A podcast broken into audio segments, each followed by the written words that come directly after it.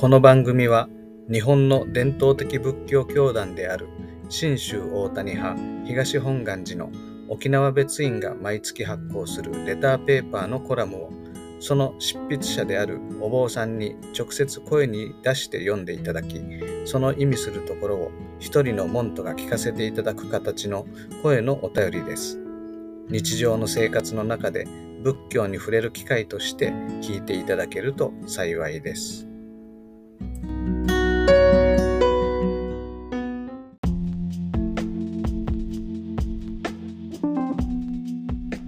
生活と社会と仏教、アット沖縄。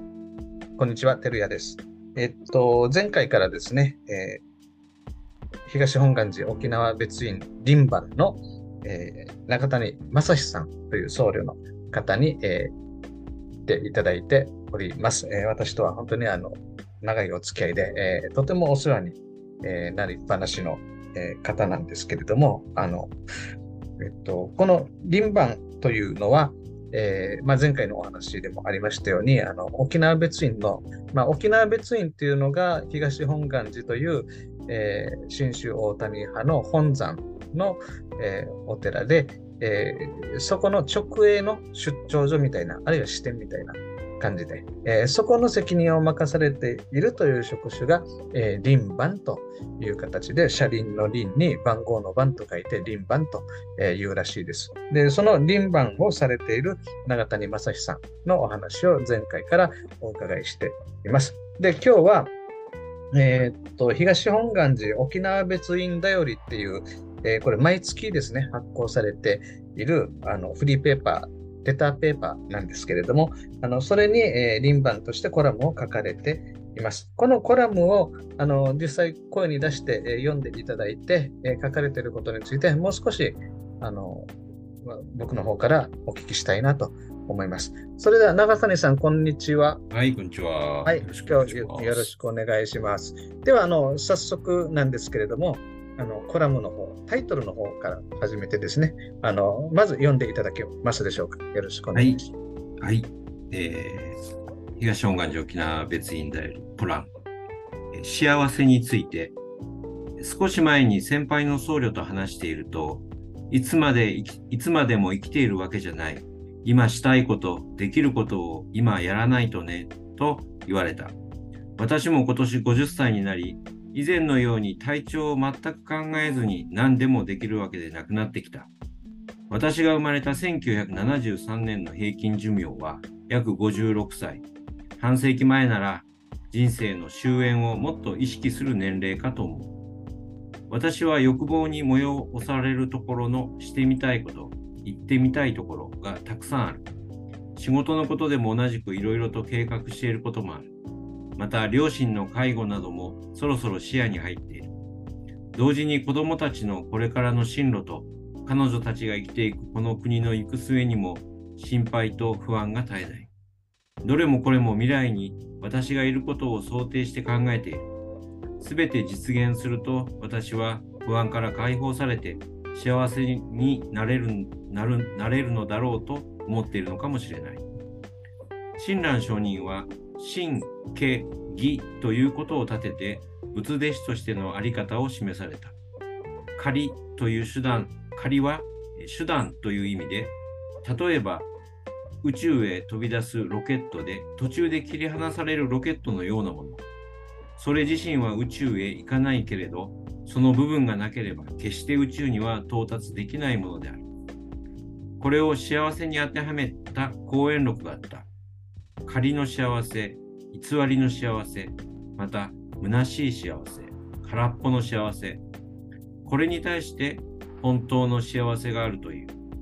そしてその真の幸せは未来でなく今あるというのである。欲望に基づく願望は消えないが、今ここに生きている幸せがあるというのである。ちなみに幸せの漢字の成り立ちは若字にせずに生きながらえるということだそうだ。はい、ありがとうございます。うん。あの、まず、えー、っと、ちょっと重複して僕は読みますけど、あの、私は欲望に催されるところのしてみたいことを言ってみたいところがたくさんあると。で、仕事のこととか、ご両親の介護のこととか、子供さんの進路とか、あるいはその、この先のあの子供さんたちが生きていく国の行く末にも、この心配と不安が絶えないって、あの、同じですね。そうですね。ねあの、お坊さんでも、あの、僕らと全く同じことに、えー、心配されているとあのいうことなんですが、ちょっとあの意外だびっくりしたのは、1973年の平均寿命って56歳だったんですか？ちょっとね、調べてみたんですよ。うん、あの平均寿命ってあの、はい、なんか多分今年出たらあの、うん、自分たちあ100今年90なな男性だと80何歳とか出たら、はい、あのあの時によく言われてるんですよ。今年生まれた人のえー、平均寿命がっていうふうによくあの注釈があってですね。はいはいはい。じゃあ自分が生まれた時は何歳だったんだろうと思って調べたら、はい、これぐらいでした。多分、照屋さんの年齢だと50歳ぐらいだと思います。へえ。私のところで50歳がちょっと上回ったぐらいだった気がする。へえ。え、じゃあ、その、え、この時生まれ、じゃあ1973年に生まれた人の平均寿命がということですかその時に出してあるので、そう、そういうふうに書いてある。平均寿命とはっていう解説に、まあ、なんか、あの、ただ単に、あの寿命だけじゃないみたいなんですけど、この意味,、意味がね。まあ、ただ、まあ、あの、そういうふうに発表されるので、うん、ああ、大体56歳かっていう感じにはなりますね。ねまあ、今なんてもう人生100年とかって言われてますから、どんどんどんどん寿命はね、寿命ばかりは伸びていってるって感じしますけどね。だけど、いつ、いつまで生きているわけ、いつまでも生きているわけではないと。確かに、一寸先は闇というか、あの、ね、いつ亡くなってしまうかもわからないですね。平均寿命56歳って、あの、僕今56歳なので、もしかしたら、ある日突然、寿命が来てしまうかもあの知れませんけれども、わ、うん、かりました。で、あのちょっといろいろあの聞いていきたいんですけど、あの、ちょっと聞き慣れない言葉がですね、あって、親鸞上人は、神、家、義ということを立てて、仏弟子としてのあり方を示されたとあります。こので神、家、義っていうのを時々見るんですけど、はい、真っていうのは真実の真ですよね。誠という。ね、で、家っていうのはあの仮っていう家庭とか仮っていうものですよね。で、義っていうのは、はい、えっと、これ、偽物とかっていうそうですね義ですよね。虚偽の義ですよね。うん、この神経義と。この神経義っていうのが、ちょっと、あの、神はまあ神なんだけど、家と義って何が違うのかなとかですね。ええ、この辺、どうか、どうなんでしょう、理解の仕方。やっぱりその、家と義っていうのをとても大事だと思うんですけど、家と義家と義が区別つかないですよね。あの、本当じゃ、はいはい、どちらも本当じゃないんですけど、よく、例えば言うのは、嘘も方便っていう、あの方便がけな当たるんですけど。仮ね。けっていうのは仮と思う。そう、仮、そう、仮って、仮を、まあ、同じようにけって読むんですけども、はいはい。あの、仮っていうのは方便とも言うんですけども、うん、まあ、ことわざに嘘も方便っていうじゃないですか。はいはいはい。あれは、あの、嘘も方便っていう場合は、嘘の、方便っていうのは嘘ではないわけですよね。ははは。決して嘘ではない。嘘はこれ偽っていう意味ですね。はい。だからまあ、あの、なんですかね、あの、赤ちゃん、子供に注射を打たせるときに、うん、あの、なんか違うことにこう、あの痛くないよ、痛くないからねって言って、うんうん。うん、で、注射をして、やっぱり痛いわけですけども、うんうんうん、あの最初から痛いよ、痛いよって言ったら、あの、ね、あの本当のことだけれども、決してそうはせずに、痛くないよ、痛くないよって言って、注射をさせ、あの、すると。言ったら、これは決して嘘とは言いませんよね。うんまあ、子供からしたら嘘をついたって言う言うかもしれないけども、うん、それはちょっと嘘とは違うじゃないですか。うんでそういうものを、まあ、あの仮と。なるほど。あの、じゃあ、本当のゴールではないけれども、そうです。あのそこに行くためには、あの必要なななんですか、まあ、まあ、手段とも言えるし、状態とも言えると思いますけども。なるほど。で、まあ、ここであのちょっと例として出してるのはロケットなんですけども、はい、あのこの間もね、いろんなあのあの日本もロケット作って発射すると、時に必ずあの補助ロケットっていうのがあって、うんうん宇宙には行か宇宙に行くのは一番上のね先っちょの部分だけじゃないですか。はいはい。で途中は燃料がたくさん入っていて、燃料を使い果たしたらその部分は下からどんどん切り離していきますよね、はい、いわゆるブースターってやつですかね。大気圏、大気圏出るまでの抵抗があるから、こう推進力をこうつける。のが必要なんですよね。うんだからあれは決して宇宙には行けないけれども、はい。あれなしには絶対宇宙には行けないっていう。はい。で、目的たる宇宙に行く直前には、もう切り離して捨てちゃうという感じ。えうんえまあ、それを仮と、真に対して、真実の真に対して、仮と書いて、けと呼ぶわけなんですね。ええうん、で、このけと義の違いは、義っていうのはもう偽物なので、え偽物はいさらさら宇宙に行けないもの。はい。あのそもそもそのロケットがあの、まあ、詐欺みたいなもんでみんなで、あの宇宙に行こうとしているけどそもそも宇宙に行けないものを作ったら、これは、んあの偽物ですようね。ん、なるほど。あの、この偽物っていうのは、あたかも本物のように見えてしまう。そうです。思い違いをしてしまう。うんそういったものですよね。明らかに違うっていうんだったら偽物じゃないじゃないですか。ええ偽物っていうからには、あのこれが本物だとこうつい思ってしまいやすいうん、ものっていうことですかね。そうそうですね。ねでそうすると、えーっと仏弟子に真の仏弟子と仮の仏弟子と、えー偽の仏弟子があると。ええ。で、ちょっと仏弟子の話になるとちょっと難しくなっちゃうので、ね。今日は置いとくとして、えーとあのこのコラムで長谷さんが、えー言おうとしているのは、この幸せ、え幸せに真の幸せと仮の幸せと偽物の幸せがあると。まあ、そういう感じでいいですか？はい。そこ、そう。どういうこと、まあ、あの、これは、あの、私がちょっと、その、幸せについて、あ本当の幸せっていう、まあ、講演録があってですね、はい。これは、三春、えー、知章さんかな。九州大谷短期大学っていうところの学長をされてる先生の、はい。あの、講演録なんですけども、まあ、はいその読んでるところにね、そういう幸せについて、本当の幸せっていうタイトルなんですけど、うんその中にこういうあの一節が出てきたんですよ。うんで、あの、なるほどなとあの思ったので、今回うん紹介、あのこ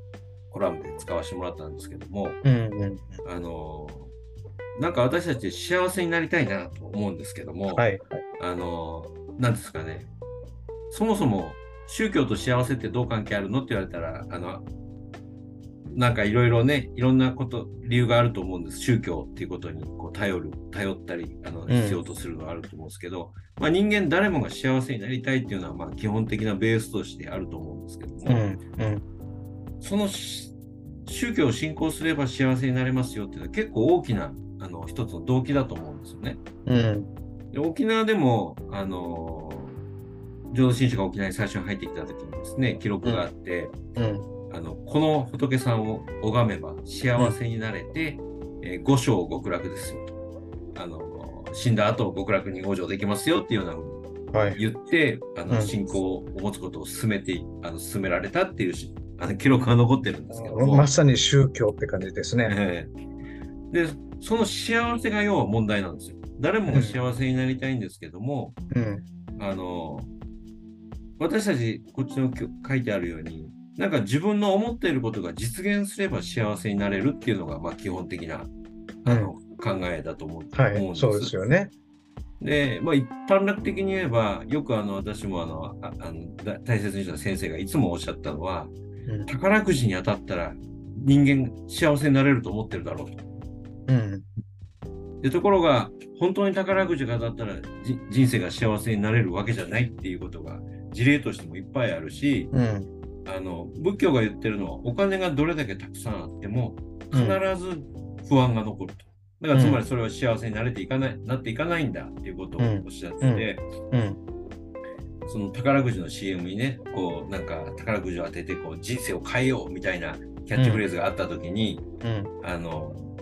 ものすごくそれが違和感があったってことをおっしゃってて、うん。まさにそういうことだと思うんです。ところが、それでも私たちはね、私もそうですけど、宝くじ買うわけですよ。うん。お金があったら人生幸せになれると、あの幸せな人生を歩めるって、やっぱどっかに期待してるんだと思うんですよ。うん。うんで、これが、まあ、あの、一つ、偽物の幸せとこれを言っていいのか、仮と言っていいのかは、あの、そのお金っていうものを手に入れてどうするかによると思うんですけど、うん。お金がたくさんあれば、それですぐ幸せになれるっていう言い方をしたら、多分偽物だと思うんですよね。うん。なぜなら、それで幸せにならないから、うん。あの、うん。えっとね、私読んだ本、あの、興味があって買った本、宝くじが当たった人が、その後どうなったかっていうのを追跡した調査した本があって、で、みんないろんな問題を抱えていくんですよ。お金があるがために、うん。あの、離婚したとかね、うん。あの、あの逆にこう借金を作ってしまったとかね。うんあの、幸せになった人はそこに取り上げてなかったですけども、うん。やっぱり何かしらトラブルをそこで抱えていくっていうことがあるので、うんお金があれば幸せになれる。つまりうん自分の欲望が叶えば幸せになれるっていう考え方がうん多分、あの、仏教ではそれ間違ってますよと。うんなんでなら、あの、こうなったら幸せになれると自分の欲望が叶えばじゃないですか。うんでもその欲望が何かが問題になりますよね。いつ終わるのか。うんえー何をもってお金があれば幸せになれるって時の、お金がいくらあったら幸せになれるんですかっていう問題があるんで、うん最近特によく思いますが、トランプさんものすごいお金持ちだと思うんですけど、はいあの人まだあれでもなんか、あの、幸せじゃないですよね。まあね幸せそうには見えないです 見えね。ないですよね。うん最後の晩年、大統領にまでなって起訴までされて、そしてまたこう出ていこうとするときに、うんあの、なんだろう、お金ってもっと欲しいのかなとか、うんあのどこまで行ったらそれで満足できるのかなっていう。そうですね。得たら得たで、またそこから不安だとか、あの、いざこざだとか、いろんなの出てきますしね。だけど、ね多分僕らってそういったことをあの何度も何度も経験しているはずなのに、やっぱりその自分の欲望とか欲求を満たすことが幸せというふうに、まあ、ほ本当の幸せって何だろうってよく考えないままに、とにかくな漠然とその幸せということと欲望を満たすということを一緒にしちゃって、あの欲望を満たす生活をこうずっと選択してるっていうところは、まあ、それで終わっちゃったら本当に偽の幸せを追い求めてたっていうことになっちゃうのかな。そういう感じですかね。でも、例えば、じゃあその宝くじで当たった、あるいは何か、あの、こうえーっと、大儲けをしたと。ね。で、あの、お金をこう儲けて得てみた。で、お金を儲けたことで、お金を儲けることが幸せにつながることではないんだなっていうことに気づいて、次の歩みに行くとしたら、こういった場合はこれ、お金っていうのは仮だったっていうことになるんですかね。そういうことだと思います。うん。そういう人やっぱり世の中に現にいますよね。ものすごいお金持ちな、お金があって、ものすごくそれに執着しない人たち。うん。で、執着しないからもっとそこにお金が集まってるみたいな感じの人たちがね、あの、世の中にもおられると思うんですけど、うん。なんか、そういうことを通して分かっていったことっていうのはあると思いますよね。うん。なるほどね。で、もう一つやっぱりね、あのうん欲望っていう、その幸せってことで、欲望っていうことのもう一個前にもしかしたら、はい。欲望が叶えばじゃなくて、うん自分の思い通りになればっていうことがあるかもしれうない。んうんうん。幸せって何ですかって言えば、はい自分の思い通りに全てなれば、はい。えー幸せだと思ってる。うん。これこれが根本かなって気がします。だけど、あのー前回のお話の中で、やっぱし人間っていうのはいろんなものとやっぱし関係し合って、えー関係抜きにはあの存在していないっていう中で、それが社会でもありますよね。ねそしたら、社会の構成員である一人一人、僕であれ、中谷さんであれ、あのみんな持ってる思いは違うじゃないですか。えね、で場合によってはあの全く反対の、まあ、反対の思いを持ってることもありますよね。えはい。でそしたらその思いが叶うことがあの幸せだってなると必然的に誰かが幸せになったら誰かが不幸になるって話になっちゃいません。そうですよ。だから、思い通りになれば幸せになれるっていうのが偽物なんだと思うんです。うん。決してそれは幸せじゃないんだと思うんですよね。うん。あの、うん。よく受験勉強のね、うちの娘も受験生ですが、あの、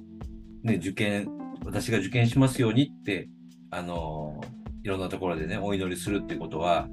あの、あるお坊さんが言ったのは、それは裏を返せば、誰かが落ちてくださいって言ってるのとそうですね 同じ意味ですから、はいまあ、。そんなことを仏さんに頼むなっていうふうに言った人がいるらしいんですけど、あなるほど。あの何かその自分の思い通りにするっていうことはうん仏さんに頼むっていうことは違いますよっていうことをおっしゃったって、はいはい。別にだからといって受験するなって言ってるわけじゃないですよね。受験するなって言ってるわけじゃないです。はいそういう、そういうことを仏さんに頼むなと。なるほど。受験に受かれなきゃゃしっかり勉強しなさいっていうことであって。そそういうことですよね。はい、で、そうすると、そういうふうに、じゃあ、これは偽だ、これは仮だというふうに話していくと、じゃあ、本当の幸せっていうのは何なんですかって答えを求めたくなってくるんですけれど。そうですよね。そこがね、あの、本当の幸せっていうのは、あの、これを私自身がよく分かってないっていうことがきっとあるんだと思うんですけど、多分本当の幸せっていうのは偽物の幸せと仮の幸せっていうものが分からないとダメなんだと思うんですよ。で、もう一つがね、ちょっとここにも書いたんですけど、空っぽの幸せとか虚しい幸せっていうことが、あの、記されてる、あの、言われてるんですけれども、あの、親鸞聖に直接のことでまで言えば、あの、虚しくないっていう言い方をするんですよ。うん。あの満足する人生っていうか、まあ、幸せっていうところにまあ近いと思うんですよ。満足っていうことが近いとしたら、うん満足そのものを私たちは知るっていうよりは、虚しくないっていう形で、あの、うんそのことを知るんだと思うんですよ。うーん。だから、なんていうんですかね、ちょっと、アンチテーゼではないですけども、あの、否定形で知っていくことがあるんじゃないかな。うん。あうん。これではないんだということが分かったときに、うん。何かそこに開かれてくるものがある？うん。あのなんか願いを持って生きるって、願生浄土の、まあね、仏仏教の場合は浄土を願って生きるということを大事に考えますけども、願って生きるっていうのはゴールしないんですよね。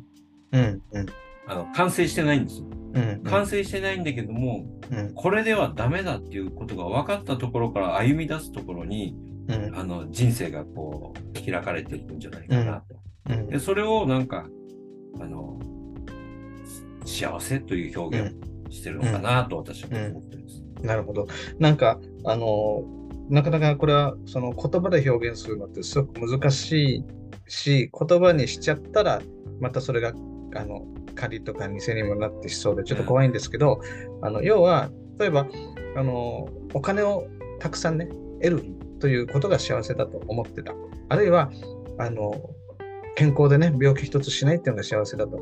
思ってたとか、あの、お腹いっぱい食べるっていうことが幸せだと思ってた。偉い人になる幸せだと思ってた。あ、これって違うんだったな。違う、違うな、違うな、と一つ一つ、その、それを求めないわけではない。生きてる限り必要なことでもあるし、あの、欲望もあるから、あの、思いもあるから、そういったものは求めて生きざるを得ないんだけど、その求めてることが満たされることが幸せではないだなっていうふうに自分の思いっていうのはある意味こう絶対化しないというのかな。なんかなんて言うんでしょう、うん、なんかちょっとこれまでと違ったその生き生き方じゃないけど生きる景色が違ってくるのかなって感じが、うん、今聞いててちょっと思いましたが。やっぱやっぱこの、自分のついつい私たちは必ず自分の思い通りにしようと思って、私はですよ、思い通りにしようと思って、そうなることが、思い通りになることが幸せだと思ってる時に、横からそうじゃないよって こう言われた時に、ふと気がつくんだと思うんですよ。うんそうか、自分の思い通りにはならないけども、うん。ちゃんとこうそこにこう人生の道はあるんだと。うん。いう時に何かうん。安心感うん。みたいなものを安心感というか、こう生きていけるっていうような確信がうんそこに持てるっていうのが、僕はまあ一つのその表現としては幸せっていうような意味合いになってくるんじゃないかなと思うんですよね。なるほど。あのね、思い通りにならないことっていっぱいあるじゃないですか。で、うんあの僕もこの思いがあるだけに思い通りにならないこといっぱいあるんですね。ええで、そうすると思い通りにならないことがあると、これをどうにか思い通りにしようと頑張っちゃって、もう視野がもうそこだけになっちゃってる時がえあるんですよ。えええで、そんな時に、あの、ちょっとね、あの、机のそばにも置いでも置いてある、あの、親鸞上人の、あの、言葉だとか、そういったのを本をちょっと開いて、パラパラっとこう、読んでみると、あ、自分のその思い通りにならないことに、もう、なんかもう、こだわって、もう、がんじがらめになってたな。あの、それだけじゃないよなっていうね、あの、ちょっとそこでふっと、こう、体の力がこう抜けて楽になるというか、えあのそういう体験は、あの、時々あります。そまあ、そこで、ああ、よかった、あの、とね、他他の視野がこう開けるというか、まあ、あの、それが仏教かどうかっていうのは僕は分かんないですけれども、あの、自分の体験としてはそういう体験はあるなと思いました。そのね、言葉で僕とても今あの聞いていて思い出したのが、あの、大事にしてた中川っていう先生がね、おっしゃったのは、はい。あの、解決しない問題はないっていうふうに自信を持って言うわけですよ。お問題がどんなもん、人生にどんな問題があっても解決しない問題はない。心配するなと。えただ、お前の思い通りの解決ではないかもしれないけど。問題は必ず解決すると。だから心配するなっていうふうにおっしゃったときに、そうまあそういうことだなと。解決って我々はね、自分の思い通りになることを解決だって思うけれども、うんあのそうじゃない解決も当然あるわけで、うん。うん。あのそういう意味で物事はちゃんと解決するんだから、安心してこう生きていきなさいみたいなことをあの言われたの。やっぱり一つそういう言葉って安心、あそうかって道が開ける感じがしますよね。思い詰まってる時にもね。なるほどね。解決しない問題はない。だけど、お前の思い思い通りに解決するとは限らないそうです。ということですね。うん、なるほど。わかりました。えーっと、えーこのコラムの最後にですね、あのええこういうふうに書かれています。あのちなみに、えー幸せの字がの漢字の成り立ちは、若字にせずに生きながらえるということだそうだっていうこの幸せという漢字の成り立ちのお話しされてます。ええ。ここあの、もう少し噛み砕いて、最後に教えていただけますか？はい。まあ、あの長生きしなければ幸せじゃないよっていう意味じゃなくてですね、うん。あの多分私たちは今若死にせずに今まで、まあまあ、50私の年だと、ごえー1973年生まれだと平均寿命が56歳なので、まあ、はい。そういう意味で私は今長な若死にせずに今長長らえて生きているわけですよね。うんでつまりもう実はそのことだけですでにあなたは幸せなんですよっていうような、うん、あの意味がこの漢字に込められてるのかなとなるほど。はい思って、誰もがその今生きているその瞬間がうん今まで生きているその大それで実は幸せですよと。なるほど。まあ明石家さんまが言ってましたけどもあのあの生きてるだけで丸儲けっていうね、はいはいはいまあはい。それにそういうことがこの漢字の言葉の意味としてそもそもあるんだっていうことを思うと、うん、あの漢字っていうのはよくできてるなと。なるほどえね。で今、この私が今ここにいる、あるっていうことだけでも、もう大した幸せじゃないかと、ーうん。そういう感じですかね。だから本当の幸せっていうのは、実はそういうことに気がついていくことなのかもしれないですよね。うん、今ここにあるっていうことだけが、あすごいなと。うん、いうことが、仏教、仏教っぽく言えば、今ここにいることだけでありがたいなっていうこともが、一つ、本当にそういうふうに思えるんならば、うん、あの、一つの幸せなんでしょうけど、うん、私たちはなかなかそう思えないと思うんです。あれも足りない、これも足りないと。うん、うん、まあ、そういうことをいつもこの矛盾する中でこう照らし出してくれるものがうん、仏教の教えじゃないかなと思います。なるほどね。その思い通りにしたいと思ってるものが、それが本当ではなくて、仮かもしれない、偽かもしれない。うん、そういうあの問いというものをやっぱり心のどっかに置きつつあの思いに付き合って生きていこうかなと思いました。あの思いはなくならないので。そうですね。思いはなくなりません。はい。はい、ありがとうございます。えー、っと、今日は、えー、東本願寺沖縄別院の輪番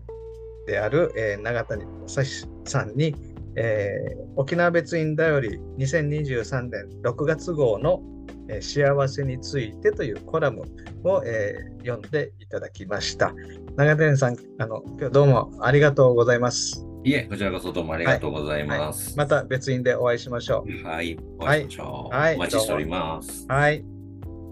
何万打仏、何万打仏。何万打仏、何万打